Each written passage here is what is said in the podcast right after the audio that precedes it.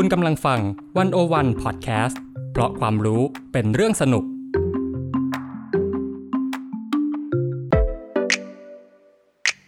One-O-One In Focus เจาะไฮไลท์เด่น เศรษฐกิจสังคมการเมืองทั้งไทยและเทศโดยกองบรรณาธิการ The One-O-One dot world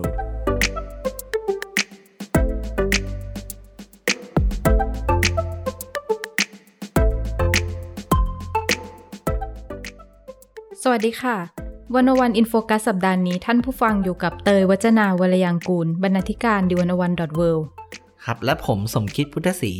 บรรณาธิการบริหารดีวันวันดอทเวครับ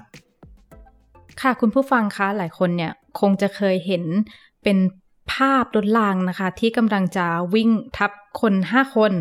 แล้วในภาพเนี่ยมันก็จะมีบอกว่ามันมีทางเลือกอยู่ว่า ถ้าเปลี่ยนเส้นทางให้รถรางเนี่ยไปทับ คนหนึ่งคนแทนจะสามารถช่วยชีวิตคนทั้งห้าคนนั้นได้ ภาพนี้นะคะเป็นภาพว่าปัญหารถรางค่ะ ซึ่งเป็นเรื่องข้อถกเถียงทางจริยศาสตร์นะคะ ว่าเราเนี่ยจะสามารถหาหลักการทั่วไปหรือว่าคำตอบมาตรฐานสำหรับปัญหาเหล่านี้ได้หรือไม่ ปัญหารถรางที่พูดถึงนี่นะคะ มันไม่ใช่เรื่องที่หยิบยกกันขึ้นมาเพื่อการถกเถียงกันสนุกสนุกในโลกปรัชญานะคะ แต่ว่าปัญหาลักษณะเนี้ยมันยังสะท้อนภาพปัญหาที่เกิดขึ้นจริง อย่างเช่น เรื่องการตัดสินใจทำนโยบายใด ๆ ของรัฐบาลที่อาจจะสร้างประโยชน์หรือว่าความเสียหายให้กับคนบางกลุ่มได้ค่ะวันวันอินโฟกัสสัปดาห์นี้นะคะ ก็เลยจะมาชวนคุยกันเรื่องปัญหารถราง ซึ่งหยิบมาจากคอลัมน์ Hard Choice ของคุณตะวันมานกุลนะคะ ที่ว่าด้วยการหาคำตอบทางจริยศาสตร์ของเหล่าบรรดานักปรัชญาแล้วก็นักทฤษฎีการเมืองค่ะ ค่ะ โดยตอนนี้นะคะ เรามีบทความในคอลัมน์เนี่ยสองชิ้นแล้ว ก็อยากจะชวนให้ไปอ่านนะคะ ชิ้นแรกชื่อ Tolly Problem 1 การเสียสละเพื่อส่วนรวมเป็นเรื่องที่ถูกต้องทางจริยธรรมเสมอไปหรือไม่ค่ะ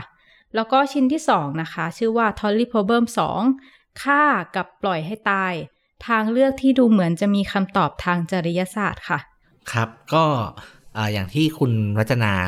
ได้เล่าให้ฟังนะครับ ว่าปัญหา t o r y problem เนี่ยเป็นปัญหาคลาสสิกปัญหาหนึ่งนะครับ เวลาที่เราต้องเรียนเรื่องจริยศาสตร์ ปัญหานี้สะท้อนอทางเลือกหลายอย่างในโลกจริงนะครับ เช่น เมื่อรัฐบาลต้องตัดสินใจว่าจะใช้งบประมาณ เพื่อช่วยเหลือคนกลุ่มหนึ่งนะครับนั่นหมายว่าคนอีกกลุ่มหนึ่งเนี่ยย่อมไม่ได้ผลประโยชน์นั้นไปนะครับ จริงๆแล้วเราเนี่ยหรือว่ารัฐบาลเองก็ตามเนี่ยต้องตัดสินใจอยู่ตลอดเวลานะครับ ว่าจะเลือกทำหรือไม่ทำอะไร นักปรัชญานะครับก็เลยพยายามหาคำตอบว่า เราจะมีหลักการไหมที่สามารถใช้ตัดสินใจได้ในทุกๆเรื่องนะครับ แล้วก็ปัญหาเรื่องลดรางเนี่ยก็เป็นปัญหาพื้นฐานที่สุดปัญหาหนึ่งที่เราใช้ศึกษาเรื่องนี้กันครับค่ะอย่างที่บอกว่าปัญหาลดรางที่มันจะมีภาพ รถรางกับทางเลือกทางเลือกที่หนึ่งก็คือปล่อยให้รถราง วิ่งทับคนห้าคนเนาะกับหรือว่าเราจะให้คนขับเนี่ย สับรางเพื่อไปอีกทางหนึ่งที่มีอยู่แค่คนคนเดียว ที่จริงปัญหานี้มันมันคืออะไรครับพี่จุงครับ ก็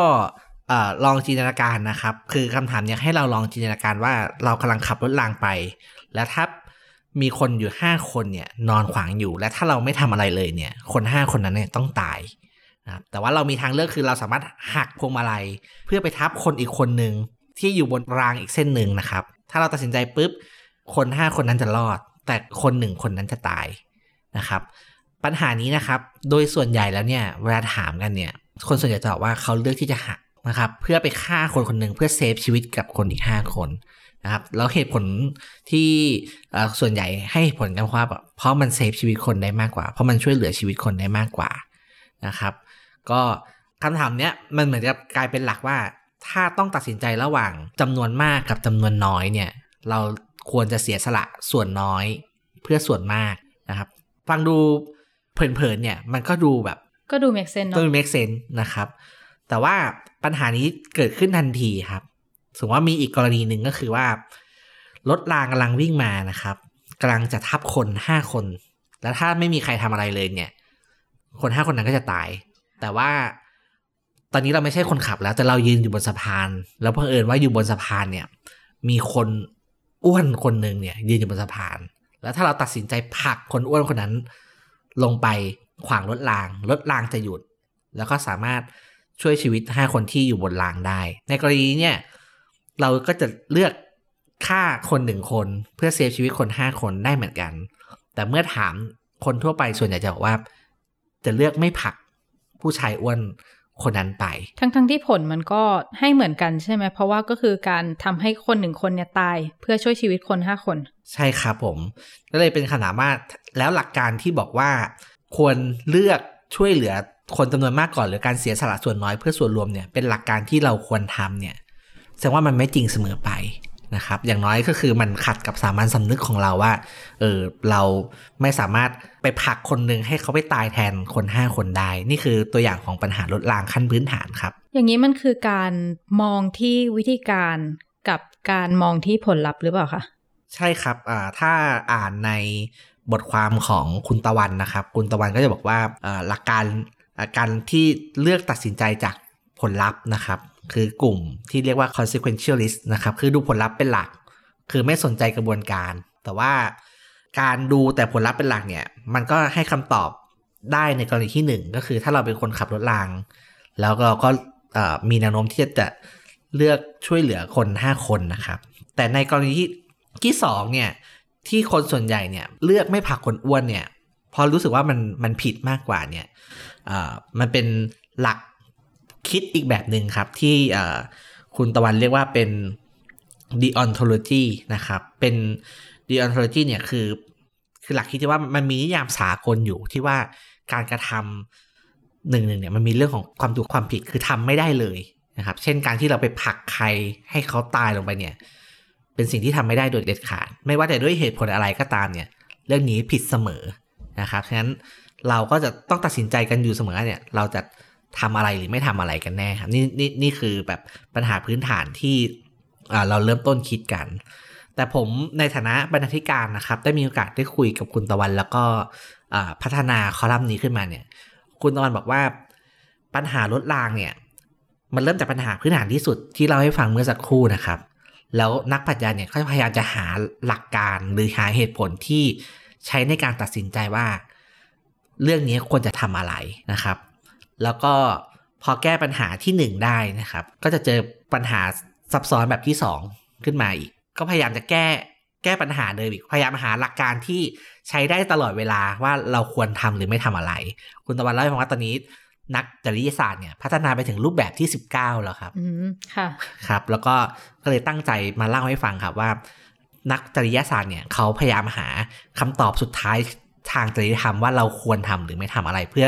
ใช้เป็นหลักว่ามันมีคำตอบที่ถูกต้องที่สุดเสมอ ถ้าเราตัดสินใจทำอะไรอย่างเงี้ยครับ ค่ะจากที่พี่จุงอธิบายเนาะว่าเอ่อจากปัญหาที่หนึ่งอะคือหลัก consequentialism เนี่ย คือการมองที่ผลลัพธ์เป็นหลัก เช่นเราบอกว่าหนึ่งคนตายดีกว่าห้าคนตาย อันเนี้ยก็คือเป็นการมองแบบประโยชน์นิยมเนอะแล้วแล้วมันไม่ดียังไงมันถึงนำไปสู่การพัฒนาเรื่องวิธีคิดแบบที่สองครับ ก็คือคุณตะวันเนี่ยได้เล่าให้ฟังในบทความอ่าชิ้นแรกนะครับว่า เรารู้แน่ๆว่าการยึดตัวเลขเป็นใหญ่เนี่ยหมายความว่าการเสียสละส่วนน้อยเพื่อส่วนมากเนี่ยไม่ใช่เรื่องที่ถูกเสมอไปแน่ๆมันใช้ได้แค่บางกรณีนะครับฉะนั้นนักจริยศาสตร์เนี่ยเขาก็ตัดตัดเรื่องนี้ออกไปเลยว่า การจะทำอะไรเนี่ยไม่ควรดูที่ผลลัพธ์เป็นหลัก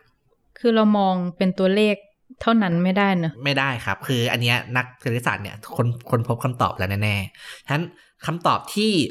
น่าจะถูกนะครับก็คือให้ดูกระบวนการนะครับ หรือดูว่าแบบว่าสิ่งที่เราทำนั้นน่ะมันถูกต้องหรือไม่นะครับ แต่ว่าปัญหานี้ก็ไม่ใช่ง่ายครับ เพราะว่ามันก็ไม่แน่ว่าสิ่งที่เราทำเนี่ย มันสามารถนิยามได้ชัดเจนว่ามันถูกหรือมันผิดนะครับ ซึ่งก็นำมาสู่เรื่อง บทความชิ้นที่2ของคุณตะวันนะครับ ซึ่งเอ่อเป็นการยกตัวอย่างที่ค่อนข้างชัดเจนเลยคือการเถียงกันว่า ระหว่างการฆ่า การจงใจฆ่านะครับ กับการเห็นคนกำลังจะตายแล้วเราไม่ช่วยเนี่ย มันต่างกันไหม แล้วเราควรจะเลือกแบบไหนนะครับอะถ้ามองว่าผลลัพธ์เนี่ย มันคือมันคือตายเหมือนกันแหละ ระหว่างการฆ่ากับการปล่อยให้ตาย แต่ว่าอันนี้คือ เราพูดโดยอย่างมองแบบปัญหาที่หนึ่งใช่ไหม แต่ว่าถ้าเรามองวิธีการอะเราก็รู้กันอยู่แล้วนะว่า การฆ่ากับการปล่อยให้ตายอะมันความรุนแรงมันไม่เท่ากันนะทั้งทั้งๆที่ผลลัพธ์มันเท่ากัน ครับ อันนี้ขอโยนกลับมาปัญหาลดรางอีกนิดหนึ่งนะครับค่ะคือเอ่อนักจริยศาสตร์หรือนักปรัชญาเนี่ยก็เป็นกลุ่มคนที่เอ่อแต่ว่าสนุกก็สนุกนะครับ จะบอกว่าเพี้ยนก็เพี้ยนนะครับ คือทำไมถามว่าทำไมเขาต้องมา พยายามคิดหาคำตอบเรื่องนี้ คือเขาพยายามจะอธิบายครับว่าทำไมการที่เราเลือกที่จะช่วยคนห้าคนในเคสแรกนะครับ กับการที่เราเลือกที่จะไม่ผลักคนอ้วนในเคสหลังเนี่ย มันถึงสมเหตุสมผล คือเขาพยายามว่าถ้าคุณเป็นคนสมเหตุสมผลจริงเนี่ย วิธีคิดคุณต้องสม่ำเสมอใช่ไหมครับ ถ้าคุณเลือกจะเซฟห้าคน ไม่ว่ากรณีไหนคุณก็ต้องเซฟห้าคน หรือถ้าคุณเลือกที่จะแบบปล่อยให้ห้าคนตาย คุณก็ควรจะปล่อยให้ห้าคนตายทั้งหมดอะไรเงี้ยครับก็เลยเป็นความวุ่นวายของนักปรัชญาที่ต้องพยายามหาว่าไอการเลือกเซฟห้าคนกับการที่เอ่อเลือกไม่ผลักคนอ้วนเนี่ย มันเป็นเรื่องของสามัญสำนึกยังไง ก็เลยเป็นที่มาของการพยายามหาคำตอบนะครับ ว่าเรามีทางเลือกไหมครับ ทีนี้กลับมาที่คำถามของเออคุณเตยนะครับ ก็คือว่า ทั้งที่ผลลัพธ์ไม่เหมือนกันทำไมมันถึงต่างกันนะครับ ในคอลัมน์ชิ้นที่สองนะครับคุณตะวันได้พูดถึงนักทฤษฎีการเมืองที่ชื่อฟิลิปฟิลิปปาฟุตนะครับซึ่งเป็นคนแรกที่แก้ปัญหารถรางได้นะครับฟุตเนี่ยเสนอว่าเราต้องแยกแยะระหว่างการปล่อยให้ตายกับการฆ่านะครับ การฆ่าเนี่ยยังไงก็เป็นสิ่งที่ผิดแน่ๆนะครับ ส่วนการปล่อยให้ตายเนี่ยถึงแม้จะผิด แต่ผิดน้อยกว่าการฆ่า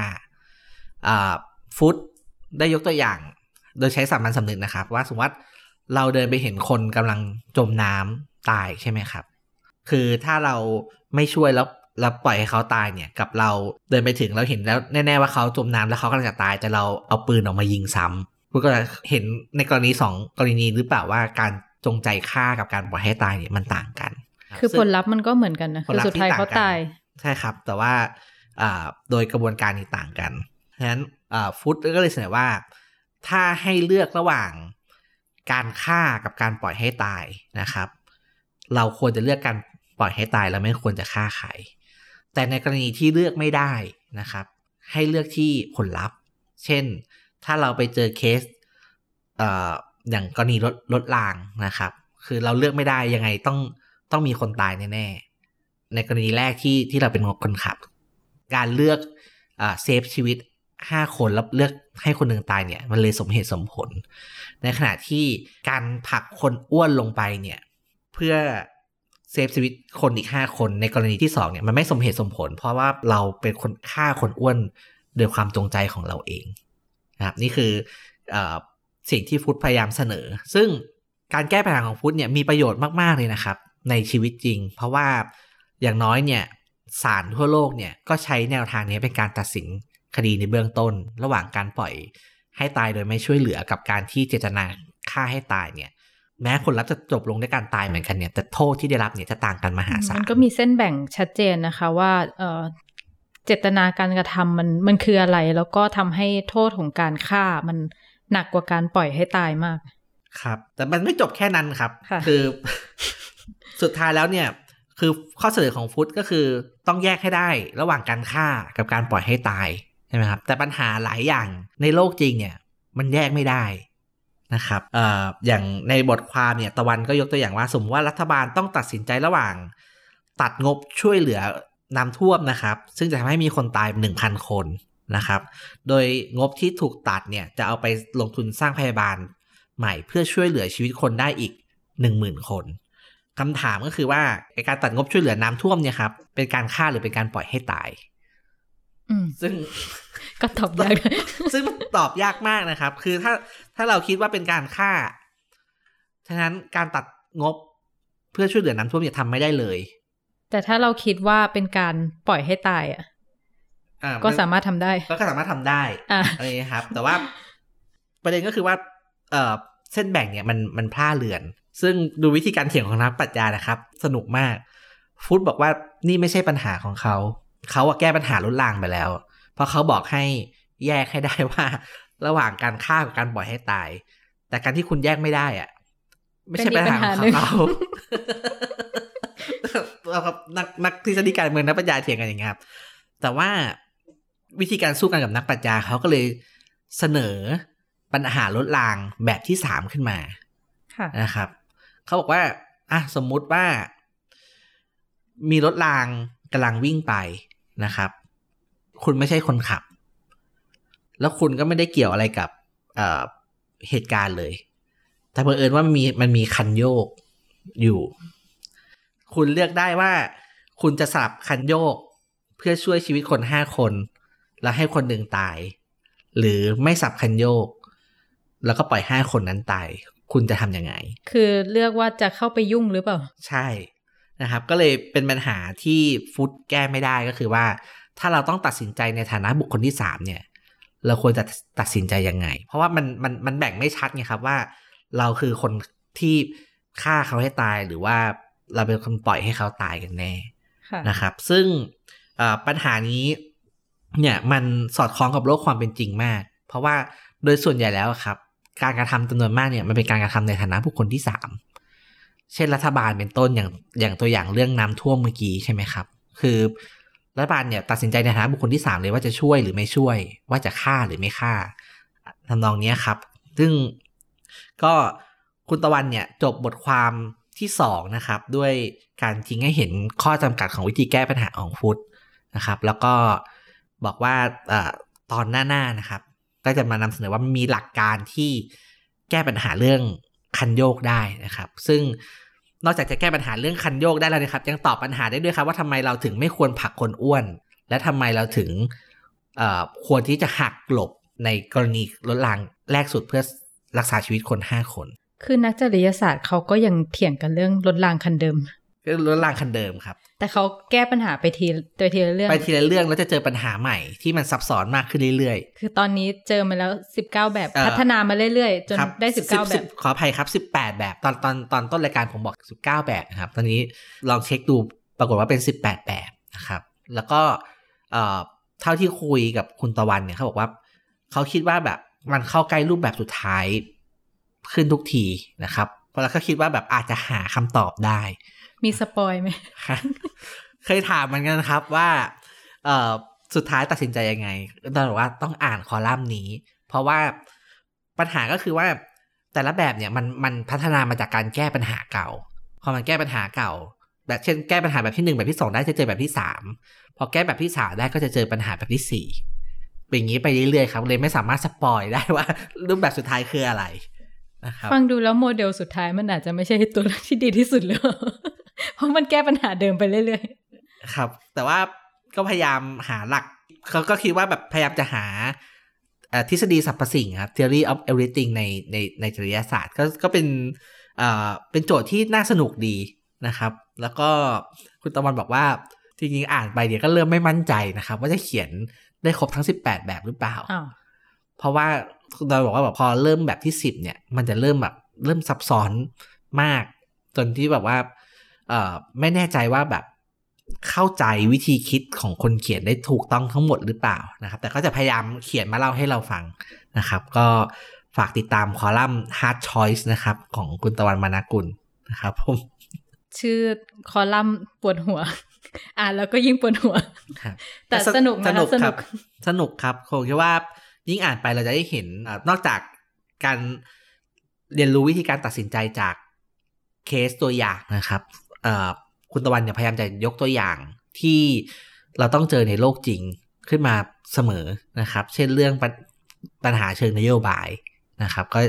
ก็พวกนี้ก็ชวนให้ให้เราคิด เพราะสุดท้ายมันจะโยงไปถึงเรื่องว่าอะไรคือสิ่งที่ถูกต้องนะครับ อะไรคือความยุติธรรม อะไรคือความเป็นธรรมนะครับ ในการตัดสินใจซึ่งไอ้พวกนี้ฟังเหมือนเผินๆมันเหมือนเป็นคอนเซปต์ใหญ่ทางสังคมใช่ไหมครับ แต่จริงๆมันเริ่มต้นจากสามัญสำนึก นี่คือสิ่งที่นักปัญญาเขาเชื่อฉะนั้นเขาก็เลยพยายาม หาคำตอบนี้ให้ได้ครับว่า อะไรคือสิ่งที่ถูกต้อง อะไรคือสิ่งที่เราทำไปแล้วเนี่ย มันไม่ขัดกับสามัญสำนึกพื้นฐานเราในฐานะที่เป็นมนุษย์อะไรอย่างเงี้ยครับ เอาจริง ๆ ที่จริงเรื่องพวกนี้ก็เจอได้ในชีวิตประจำวันนะไม่ว่าจะเป็นเรื่องเล็กในการที่เราตัดสินใจทำอะไรสักอย่าง หรือว่าเรื่องใหญ่อย่างนโยบายของรัฐบาล หรือว่านโยบายระดับโลกค่ะครับก็ผมชวนติดตามนะคะ คอลัมน์ของคุณตะวันมานกุลที่ทางเอ่อเว็บไซต์ The 101 .world ค่ะ ครับ ก็เป็นคุณตะวันรับปากว่าจะมาทุกต้นเดือนนะครับ ก็ติดตามกันได้ครับผม ค่ะ ค่ะแล้วนี่ก็คือรายการ101 In Focus ค่ะ คุณผู้ฟังสามารถติดตามรายการได้ทุกสัปดาห์ทาง The 101 dot world นะคะ วันนี้นะคะ ดิฉันเตยวจนาวรรลยางกูรค่ะ แล้วก็ผมสมคิดพุทธศรีครับ ก็ขอลาผู้ชมไปก่อนครับ สวัสดีคค่ะสวัสรัดีบค่ะ